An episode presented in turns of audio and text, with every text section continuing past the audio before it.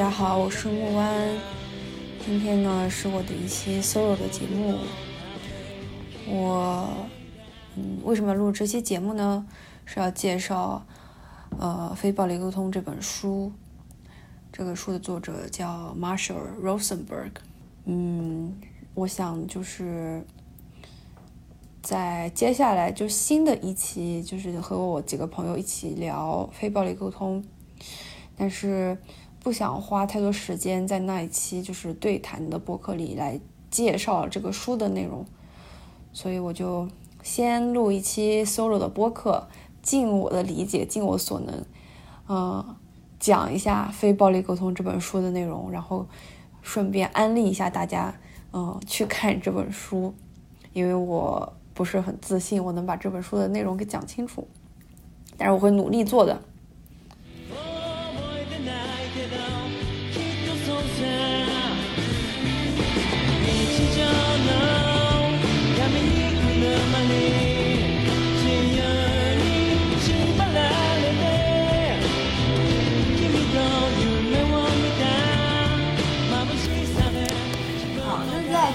是介绍《非暴力沟通》这本书的内容之前，想先来介绍一下这本书的作者马歇尔·罗森堡博士 （Marshall Rosenberg）。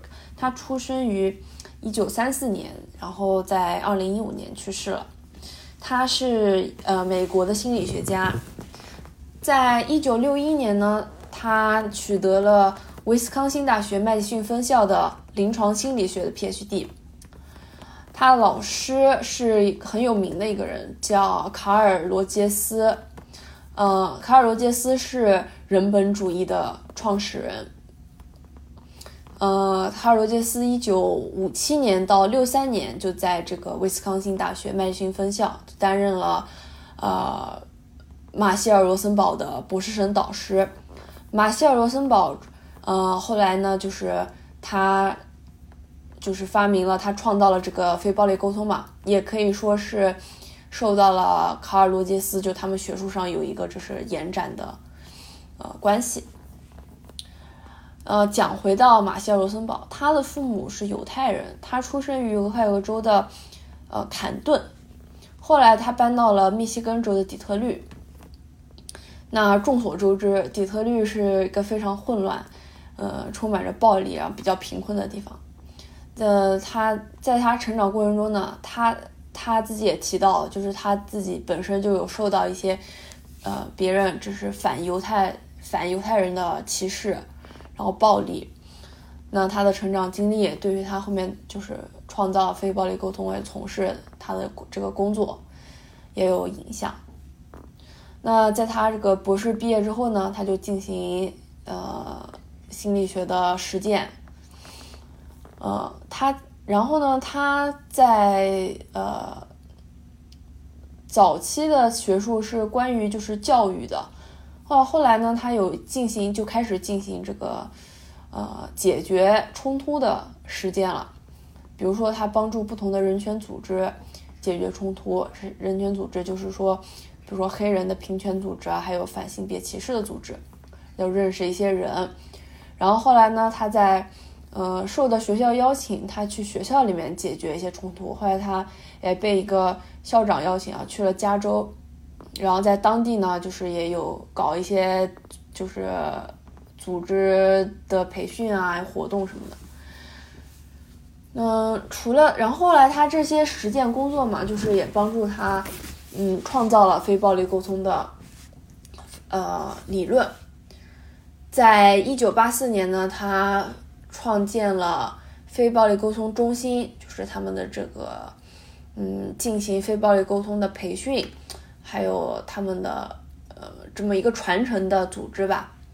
他在美国和国际上也开设训练营，还有讲座进行呃培训。现在这个 CNVC 就是 Center of Nonviolent Communication 组织提供就是呃培训培训呃。培训你了之后呢，你就可以去呃教别人非暴力沟通。当然，你可以去按照自己的理解去教非暴力沟通。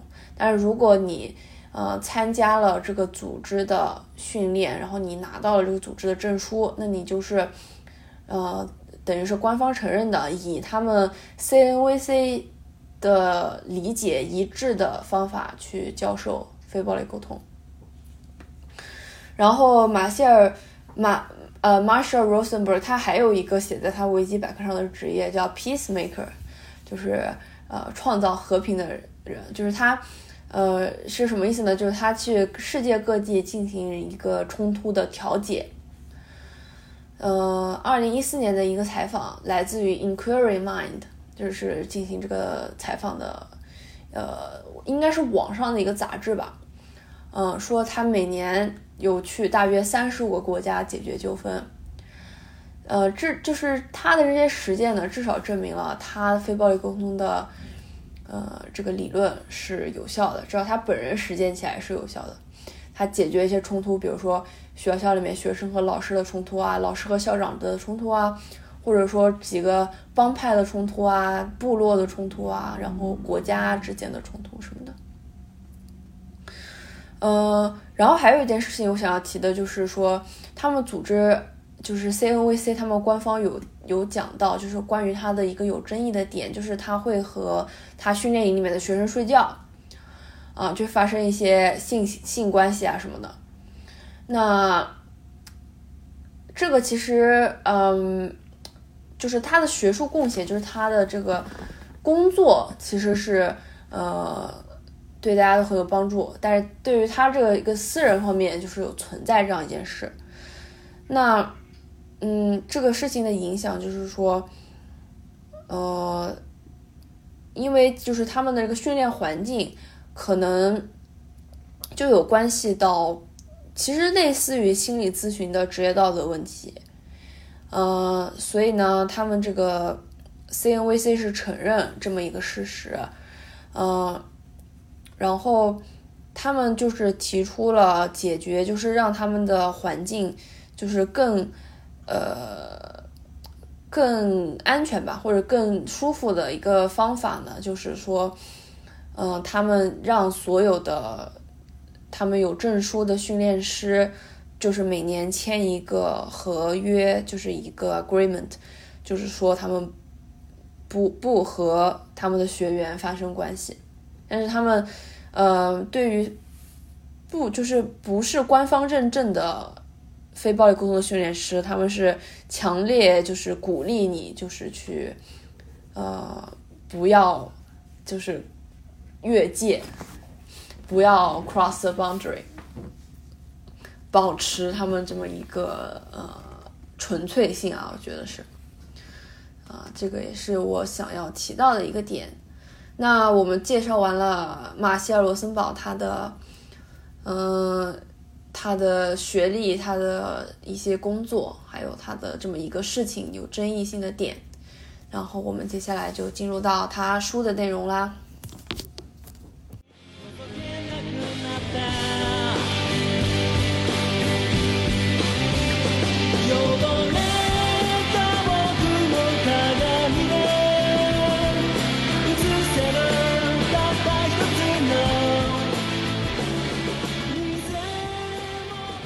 那接下来就是《非暴力沟通》这本书的大致的内容吧。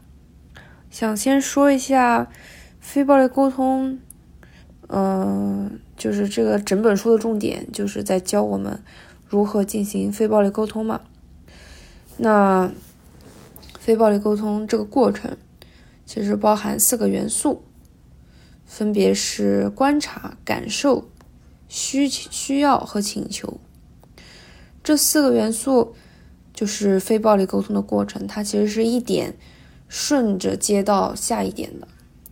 首先，第一点就是什么是我的观察，然后呢，我的感受如何？第三点就是哪些需要或者是价值、愿望导致了，嗯，我产生这样的感受。最后就是提出请求，为了改善生活，为了改善状态，为了让我现在更。开心，我的请求是什么？这个呢，就是整个书最简明扼要的呃非暴力沟通的过程。那就我这么说的话，可能就是太悬浮了，就是也没有仔细的解释，呃，这四点四个元素分别有什么区别？因为你不可能就说我只是单纯的讲一下这个标题，大家就能完全的理解非暴力沟通这四点是在说什么。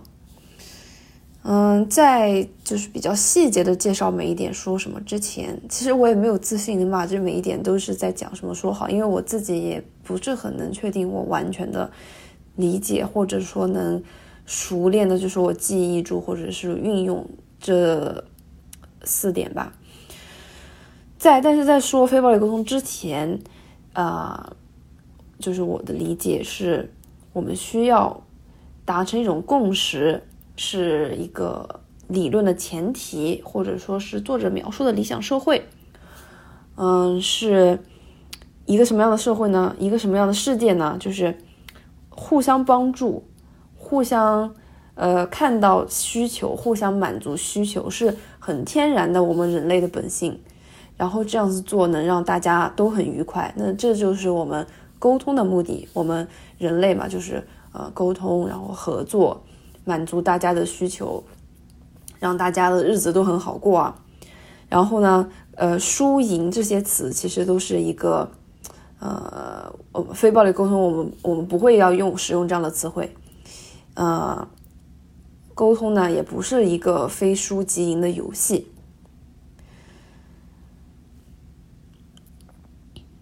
那其实这个前提呢，就是《非暴力沟通》这本书第一章。的内容就是第一章叫让爱融入生活。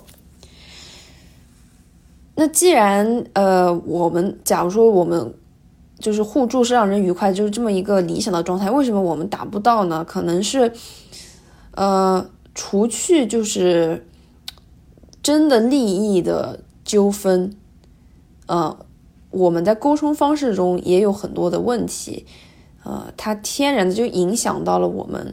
互相去看到对方的需求、对方的感受，而就是用一些语言又没有办法能很好的表达我们的需要，又就是对对方的感情感或者伤害到对方，然后不能让这个事情很好的进行下去。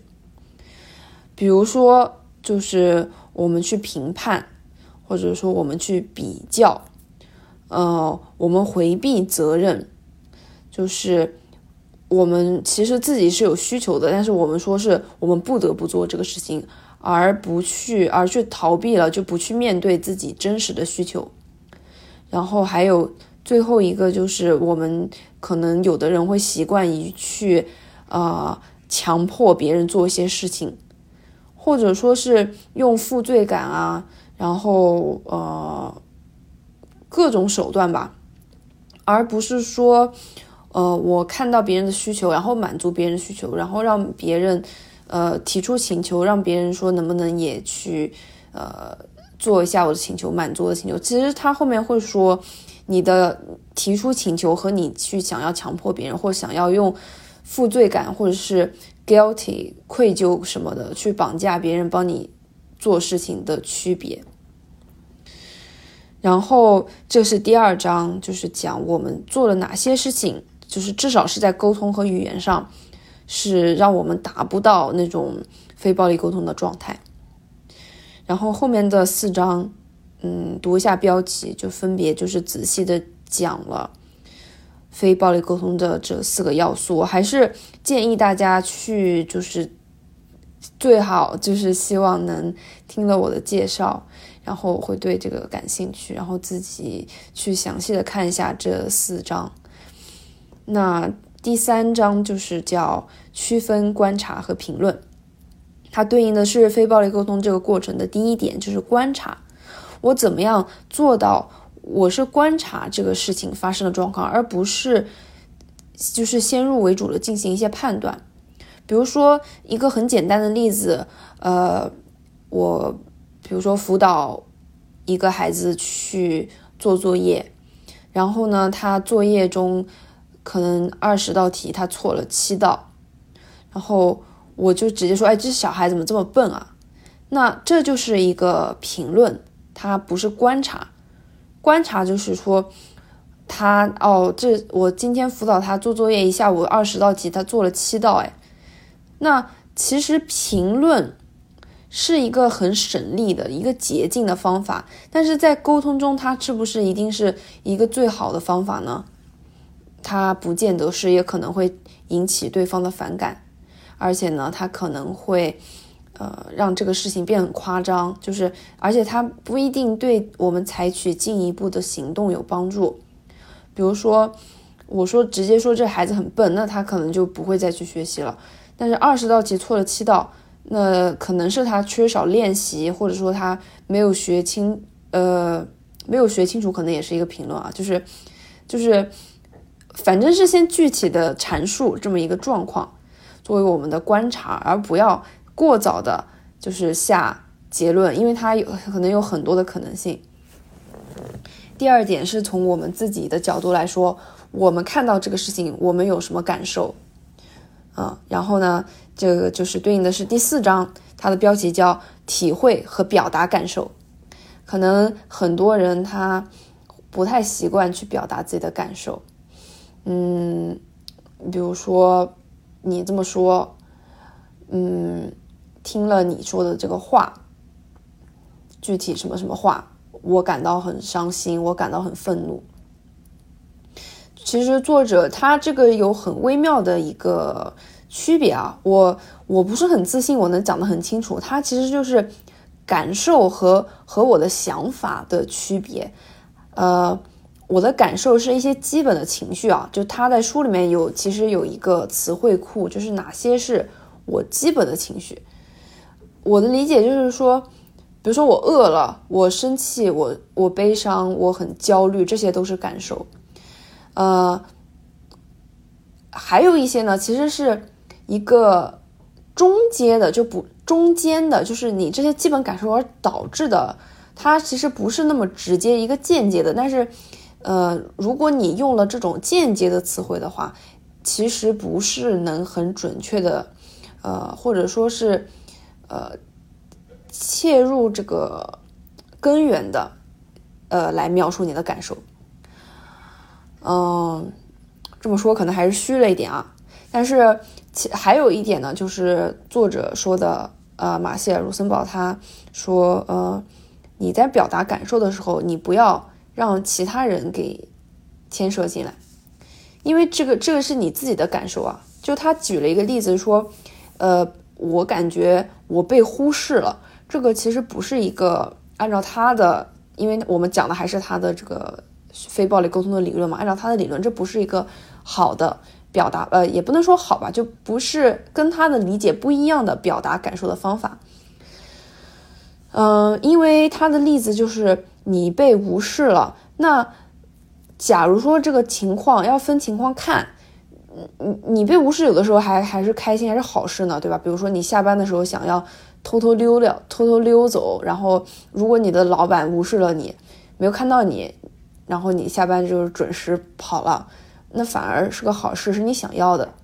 如果你是，呃，想要关心，想要和别人做朋友，缺乏安全感，然后你被无视了，这才是你。一个不开不好的不开心的情况，那么被无视了是不是感受呢？可能你的感受是是寂寞了，是吧？是没有安全感了，或者是想要和别人啊，这这下面就讲到需求了啊。你的感受就是呃一些更直接的、更本源的一些情绪的词来表达你的感受，呃。对，然后下面的是第五章感受的根源。从你的感受，你进一步的思考，我有哪些需求？我的价值观是什么？我的愿望是什么？那书里有个例子，就是说，呃，一个母亲她看到家里面很乱，呃，她小孩把衣服啊扔的到处都是，她感觉，呃，什么感觉？可能很焦，可能很很很焦虑吧，很生气。或者很沮丧，那他的需求，一个书里的例子呢，就是说他很注重，嗯，家里的干净，他需要家里干干净净的。那这个是他的需求，他的需求导致了他的感受，很烦躁或者很沮丧。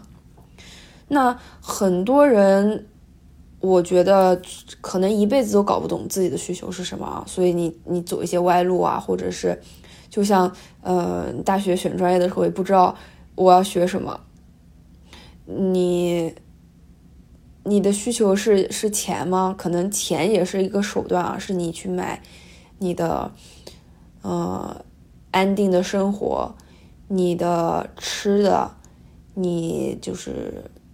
嗯，或者是你的情绪上的需求，你想要陪伴这些需求。嗯，作者在书里面也提到了，就是他列了一些嗯需求，可以就是去看。然后最后一点呢，就是请求，就是非暴力沟通的最后一步了，就是我们的一个行动，对应的是第六章，叫做请求帮助。嗯，结合前面的三点。你去请求帮助，然后这其实祈求请求帮助这个呢，他作者在书里面有讲到，就是你怎么说，它其实是涉及到我结合我的观察、我的感受、我的需求，把这三点都跟你要请求的对象讲清楚，然后最后再提出一个具体的请求。然后一个一个很重要的一点就是你要请求对方去干什么，而不要说你不要干什么。呃，可能作者认为这样是就是更具体、更好实现吧。因为你说不要干什么，可能会让对方陷入一个混乱啊。你说，呃，能不能别吵了，对吧？或者说，能不能别烦我了？你不如说，呃，那对方可能就说我不知道我该干什么，对吧？就对方陷入混乱。就说能不能你现在去你自己，就是花一些时间做这个事情。反正就是大家自己去看书啊，然后就是，呃，就是书里面有写，就是怎么样提出比较具体的请求，让对方，呃，好实现。然后呢，这个就是非暴力沟通的四个要素了。然后呢，我们刚才就说了，呃，第一章到第五、第六章的内容，就是前前面两点是。呃，在讲非暴力沟通的整个过程之间的两个铺垫，然后后面四章是说到了具体的，说到了呃怎么做非暴力沟通的这四点。呃，其实这个是我，比如说我作为一个呃主体和对方进行沟通，然后我我的观察、我的感受、我的需要和我的请求。后面的两章，第七、第八章就说到了，嗯，我去听别人。我去听别人，别人也有他的观察、他的感受、他的需要或者是他的请求，我去倾听，他却说到了倾听的，呃，方法，还有倾听的力量。所以第七章用全身心去倾听，第八章倾听的力量，这个是呃，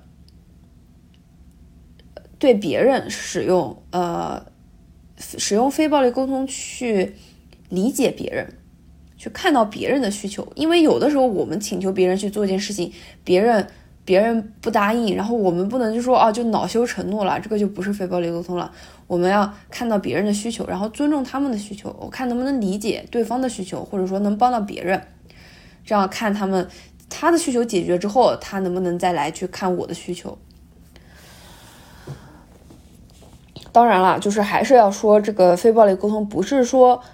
一方妥协，另外一方，嗯，胜利，或者说我就不管我的需求，我去满足别的需求，他的最终目标还是要让做到这么一个互助，让大家都开心，我们的需求都能满足的这么一个状态。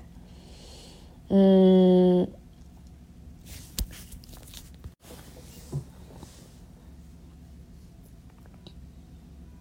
嗯，然后。说完倾听的这两章，就是第九章，标题叫“爱自己”。这一章我觉得是挺重要的，在非暴力沟通的实践中呢，可能不一定你有机会和别人进行沟通啊，但是人呢，永远有时间、有机会和自己进行沟通。然后第九章就说了，我怎么和自己进行非暴力沟通。其实我个人的经历就是，很多时候会很习惯性的用一些很呃激烈或者是很刻薄的语言来讲自己。然后呢，我也意识到这么说自己是没有任何实际性的帮助的。但是，其实这个为什么会这么说？我感觉这个他的原因或者说他的动机其实挺复杂的，要分析起来可能又是很多很多的这个心理咨询的疗程啊，或者是很多很多期的播客来讲，都不一定能讲得清楚。那我们。如果不不骂自己，其实直接说自己，比如说举个很实际的例子啊，我今天去上班，我忘了带饭了，然后我觉得我我怎么这么傻逼啊，对吧？我记性怎么这么差？我太失望了，很讨厌我自己啊。那这个就是对自己比较刻薄的一个评判。那你对别人沟通，你要用非暴力沟通，不要去评判别人，不要去骂别人。那对自己使用非暴力沟通，就是说，我我观察是我忘带了饭了，我感受我，嗯，很沮丧，嗯，很伤心，有点有点烦躁。然后我的需求可能是我想要我自己能更更有能力，或者说更更好的照顾自己。我是想要照顾自己，或者说我需求就是我想要吃饭，我饿了，对吧？那最后呢？我们有什么实践？那可能就是我想啊，那我直接想，我中午没没带饭吃，我上哪吃饭得了，对吧？或者说我怎么样想一个方法提醒我自己，下次呃更容易带饭，比如说形成习惯，或者在门口贴一个便签提醒自己。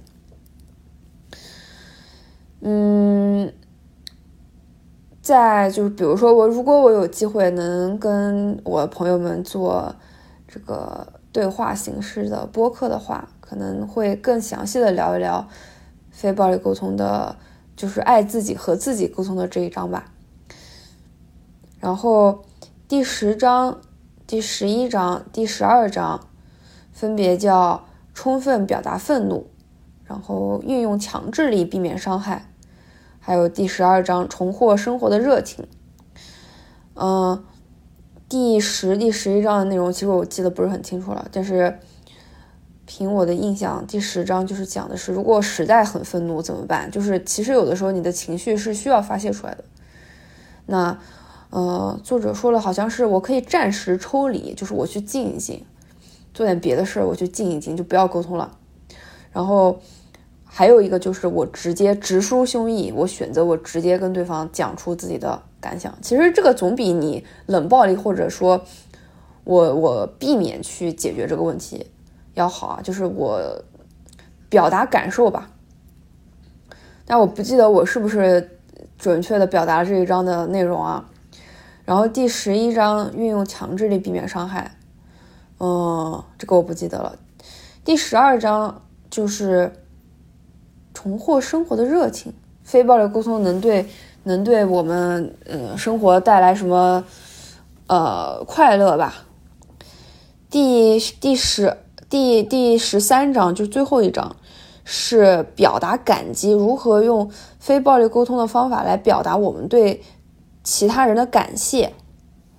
嗯，这个其实还我印象挺深刻的，就是说，如果你只是去说。哇，我觉得你人好好，或者说我觉得你好聪明啊，这个不算是感谢，一点都没有帮助，可能会让别人心情愉快吧。但是更具体的一种方式呢，就是说，嗯，告诉别人你具体做了什么事情，呃，让我产生了什么感受，然后让我让我觉得我能就是做到什么，就是你具体的去阐述，这样让别人知道他的行为具体满足了你哪些需要，给你有什么帮助。呃，这是其实对于别人也是一个更好的反馈啊，这就是全书的一共十三章了。然后最后，呃，其实我就是走马观花的介绍了这个书的内容啊，我不知道会对我的听众能起到多大的帮助吧，因为我的目的是接下来还是如果有机会，我和我的朋友做非暴力沟通，我们的这么一个讨论。在这之前呢，我想先介绍一下这本书的内容。我看到有很多中文的播客，嗯，他们做了《非暴力沟通》这本书的，嗯，阅读啊，或者是甚至有一个呃叫梁毅，呃，这么一个老师，他是做非暴力沟通的培训，就他有他自己的训练营，然后其中就有非暴力沟通的这么一个培训，就是有人他是在。呃，就是上课在教这件事情，所以肯定不是，呃，我十几二十分钟就能讲清楚。那这个书里面，就算你去看了，嗯，也也其实离你成为就是沟通大师，就是有很大的距离吧。甚至说这本书它其实不是在教你怎么沟通，而是一个。其实就像很多介绍心理学，呃，或者说心理咨询、介绍流派、心理咨询的理论的书一样，它是一个理论。然后呢，它给给你提供了一套行动上的呃行动上的指导，你可以去做，你可以去练习，你可以去经常的提醒自己。如果你相信的话，如果你觉得这个书上说的东西，或者说我刚刚才介绍的那么一些点。呃，你感兴趣，或者说和你自己的一些想法有契合、有共鸣，或者能帮助到你的问题，那可以去看这个书，然后，嗯，自己去理解、去练习，和朋友讨论。嗯，然后呢，我还想讲一个，就是跟书的内容，跟书书里面没有提到，但是我看它就是非暴力沟通，它有一个。概念就是叫长颈鹿和柴狗，它因它柴狗是叫 Jaco，对，它起了个名字叫 Jaco，然后呃 Giraffe 和 Jaco，Giraffe 就是使用非暴力沟通，然后相信非暴力沟通，相信人和人的需求可以互相满足的，我们这么一个呃也不是我们吧，就他们这个群体的，就是叫长颈鹿。如果你戴上长颈鹿的耳朵。你听到别人在骂你，你就是其实你看到的是对方的需求，而不是对方对你的评判。嗯，然后柴狗就是 J 口，他是那些就是不会用非暴力沟通，或者习惯于说就是比较伤人的话，呃的这么一些人。在在这个米歇尔·罗森堡博士他的训练营他的讲座，就我看他的视频里面，他会很频繁的拿出他的，就是他有很多道具，然后他会把那个长颈鹿的玩偶和和狗的柴狗的玩偶套在手上，然后就是现场的演练，进行一个对话的模拟，就是像那种小剧场一样。可能是他认为这种是这种方式可以让大家就是更好的理解，嗯呃，对话的形式更好的理解，就是。实践中，我怎么样进行非暴力沟通？所以，如果呃你去听一些别的非暴力沟通的播客或者看书的话，就是这是两个概念，一个是长颈鹿，一个是柴狗。